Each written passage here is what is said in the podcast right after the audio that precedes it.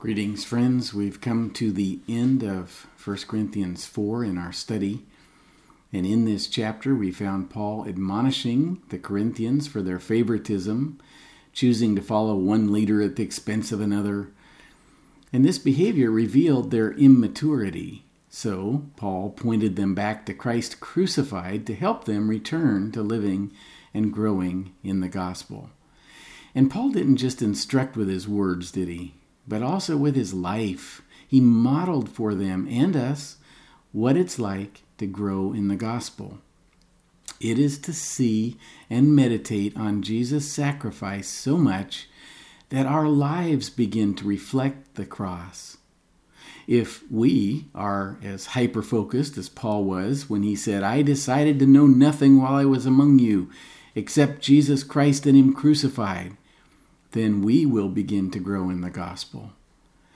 This maturity in the gospel is readily seen in Paul, who was treated as a prisoner of war and condemned to die and made a spectacle to the whole world. He was ridiculed when hungry and thirsty, didn't have enough clothes to keep warm, was beaten, and had no home.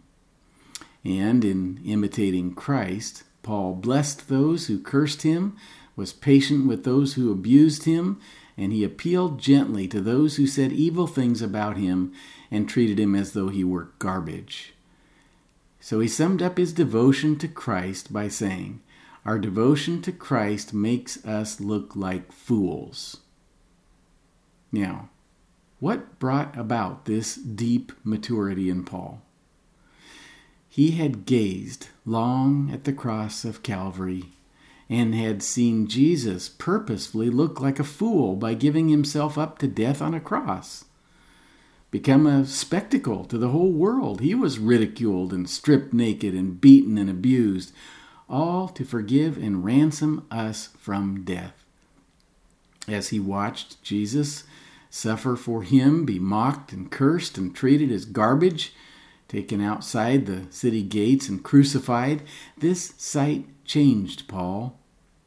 He was drawn to this God man who purposefully suffered and bled and joyfully died to rescue Paul from his religious and empty life. And friend, there is only one way for us to live and grow in the gospel. It is by seeing and savoring the cross, gazing and gawking at it often. So much, in fact, that we ourselves are willing to have our dedication to Christ make us look like fools.